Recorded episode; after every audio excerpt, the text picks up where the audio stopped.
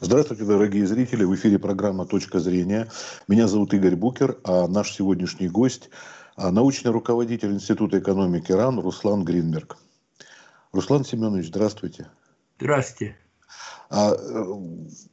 Довольно кратко, за неимением времени, но вы могли бы нам прокомментировать вот то, что население уже беднеет седьмой год подряд, реальные доходы просели, ну, говоря, до уровня 2010 года. По данным Росстатам, который критиковал буквально на днях Олег Дерипаска, что там объясняет манипуляции, статистика и так далее. Вот это всю э, ситуацию вы могли бы вкратце нам обрисовать? Одним словом, Одним словом, я понимаю, что это будет не очень прилично, поэтому давайте как-нибудь на самом деле фиаско. проясним. Это говорят, что ну, нет, ну я это... имею в виду, что это не ругательное слово, но все равно неприличное. Ну, что я могу сказать на этот счет? Вообще-то говоря, э, положение предсказуемое более-менее. И, конечно, речь идет о, об, об очень серьезном тренде на прозябание. И нет выхода не видно отсюда. Но что касается народного терпения, то оно очень безграничное, скажем так. Я не думаю, что возможны какие-то бунты. Все это богатые привыкли к богатству, и, в общем-то, это легко привыкнуть средние к средним доходам, а бедные к бедным. Но э, средний класс, я думаю, где-то процентов 15-16 сейчас. Это те, которые имеют заграничные паспорта, могут себе позволить даже лечиться и платить за лечение в каком-то смысле. Но остальные как получится. Три четверти не имеют никаких сбережений – и, конечно же, пока ситуация выглядит очень мрачной, в том смысле, что она э, ну, просто продолжение застоя. Продолжение застоя совершенно с неясным выходом. Дело в том, что э, бурный экономический рост после застоя обычно не бывает. Бывает, какое-то время проходит, там что-то начинается, но Обычно после катастроф что-то случается.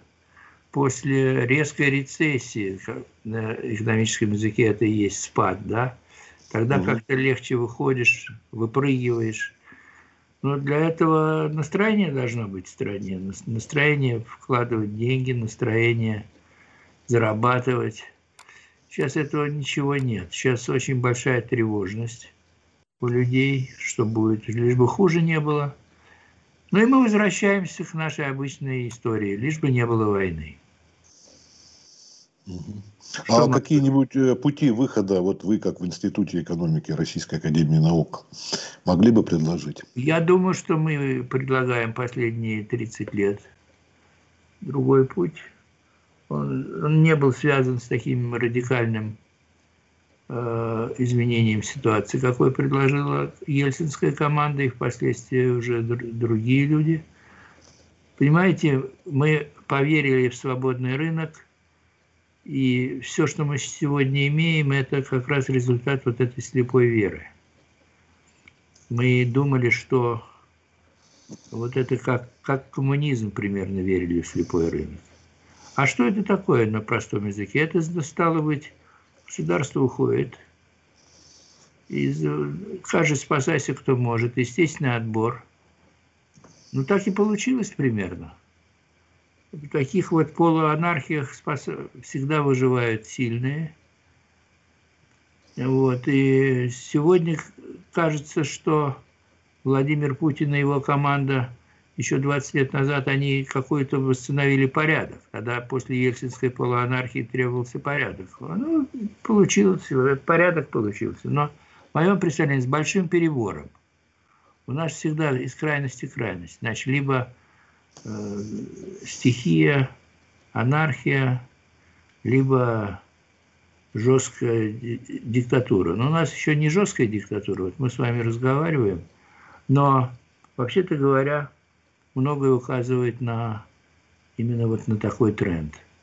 И, конечно, в этой ситуации ни частный бизнес, Да и государственный бизнес тоже особенно не заинтересован. Все заинтересованы, пусть хуже не будет, лишь бы не было войны, лишь бы не было ухудшения. Но жесткие условия для экономики не всегда плохо. Иногда же, наверное, вот мы можем даже историю Советского Союза вспомнить. Да, да, правильно. Когда вы готовитесь к войне, и когда вы думаете, что она будет, это очень правильная история. Тогда нужно все забыть, и все идут там, скажем, э, люди среднего ума на лесоповал, умники на шараш, шарашки, и все работает. И, в общем-то, в каком-то смысле это оправдано. Но мы, по-моему, сейчас не в такой ситуации, хотя поссорились со всеми. И иногда кажется, что действительно какая-то предвоенная ситуация. А многие еще эксплуатируют эту тему. Я просто хочу сказать, что вот нет волшебного решения. Мы просто были всегда за смешанную экономику. Если бы эта смешанная экономика реализовалась, я имею в виду найти правильную пропорцию регулирования и рынка. То, что мы хотели еще во время перестройки сделать, то, что Горбачев пытался, а Балкин, Рыжков, если вы помните – были программы такие. Они были признаны колхозными, деревенскими, что мир отстал, сейчас надо рынок, давай рынок. Вы же помните все эти истории. Да помню, вот. много помню. И что? а теперь надо отсюда выходить. А что теперь? Теперь многие, значит, жалеют, что они были за Бориса Николаевича, что они любили его, что вот он, он Горбачев не, не дал нам экономики хорошей, ни, ни Ельцин. Теперь вот у нас был период десятилетия очень хороший, 2000 по 2010 год, там с, связан с, с максимальным удорожанием нефти и газа, можно было по-другому подходить. Та, та, тогда росли доходы у всех. И, собственно, популярность Путина в значительной мере связана с этим. И то, что значит у всех? Есть и у богатых, и у средних, и у бедных. И, но самое главное, они росли. А, а сегодня, когда они растут только у богатых, а у средних не растут, а у бедных падают, это совсем уже Э, что-то такое, не, как бы сказать, позорное для страны, в общем. Руслан Семенович, а вот вы как вы видите, это тут нужно какое-то политическое решение для того, чтобы эту ситуацию как-то переломить или, по крайней мере, ну, начало пути положить, или что? что или, или, я, или, я, или, я нет, думаю, или, я думаю, или, что или есть все-таки модели экономические. Есть, тут вот есть что? модель моделями, но э, понимаете как, вот теперешняя власть, она действует, в моем представлении, вполне рационально. Если иметь в виду, что ее цель э, – сохранение власти. И это нормально. А, и я могу себе представить, что вот, например, многие ругают вот кубышку, которую фонд национального благосостояния, который вырос вместо того, чтобы вроде в кризисные моменты ее распечатывать. А на самом деле это рационально с точки зрения значит, вот, сохранения статуса кво. Да?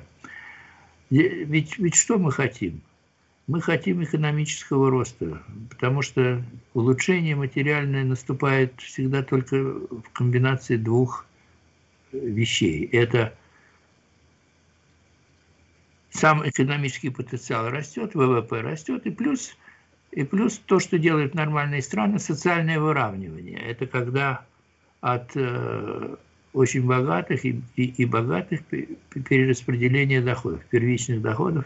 Социальное выравнивание называется это на простом языке. Но вот у нас этого нет, даже прогрессивной шкалы налогообложения нет, хотя все к этому идет. Значит, ситуация какая? Мы ждем экономического роста во всех странах, а это стало быть рост цен на наше топливо и сырье – и тогда, может быть, будет какое-то оживление экономики. Вот я предполагаю так. Других способов, других способов таких, скажем, доморощенных, своих собственных, я не вижу, потому что любой из них связан с очень большим риском. Э, всякие разговоры так называемых либералов о том, что вот надо уйти из государства, из экономики, частный бизнес все сделать, это бред – чистый, потому что у нас мало средний бизнес, и вы сами понимаете, это он деморализован, И он, собственно говоря, чем ему заниматься? Он занимается, он занял все ниши, которые можно занять, где нет импорта. Это общественное питание, вообще услуги.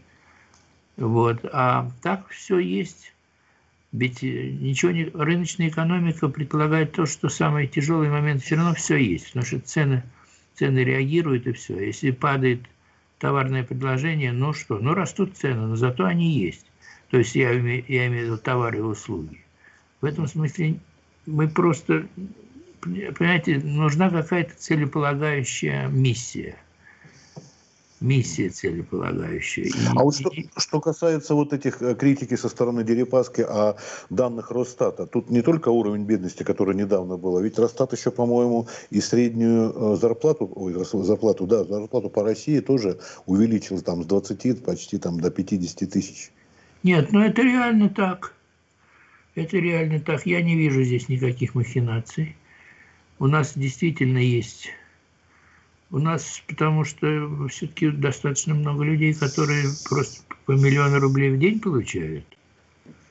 И, в общем-то, если они участвуют в этом самом дележе, я имею в виду в арифметическом. Но смотрите, в 2010 году Э, планировали, что в 2020 году э, одна школа мышления, которой я не принадлежу, но они сделали программу для страны, и там самый главный был э, вариант такой, что вот будет у нас в 2020 году, это значит в прошлом году, у нас будет средняя зарплата 2700 долларов. Но они ошиблись немножко. 2000 убрали, а теперь 700 осталось. Потому что 50, 50 тысяч 50 тысяч рублей средняя зарплата по стране вполне реальная зарплата. Но есть самая более или менее репрезентативная зарплата, это медианная зарплата, когда половина, половина народа получает от этой величины, от средней величины, значит, половина народа получает столько-то, половина столько-то.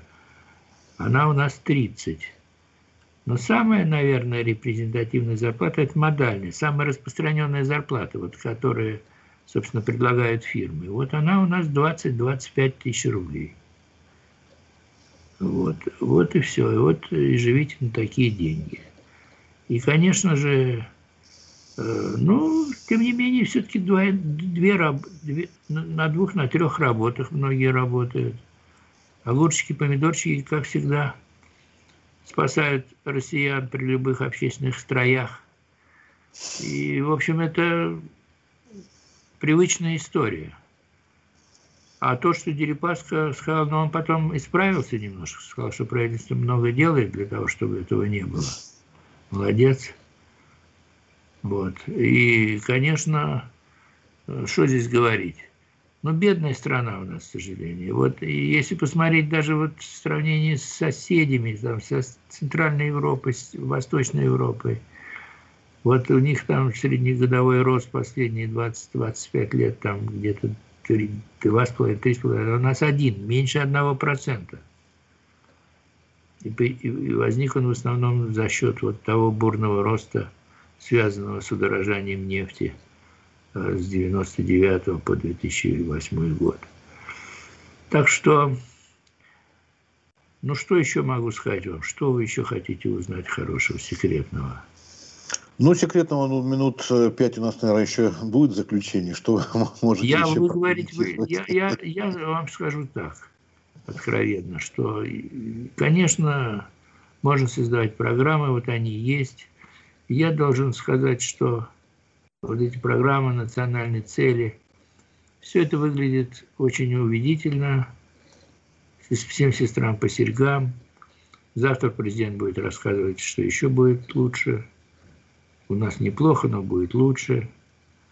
И то есть, то, то есть что спасение идет какое-то совсем уже неимущих людей, неимущих семей, тоже такое, оно немножко носит характер вялый, поскольку у нас непонятно, кто должен получать помощь, кто не должен. Очень трудно отделить.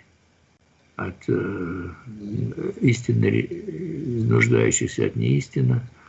Это все происходит, но все это носит характер такой, как бы сказать, имитационный в значительной мере. А вот меры, связанные с самоизоляцией, локдаун, как теперь принято называть на, латин, ну, на английском. Я, я думаю, что, ну, ну, ну что это?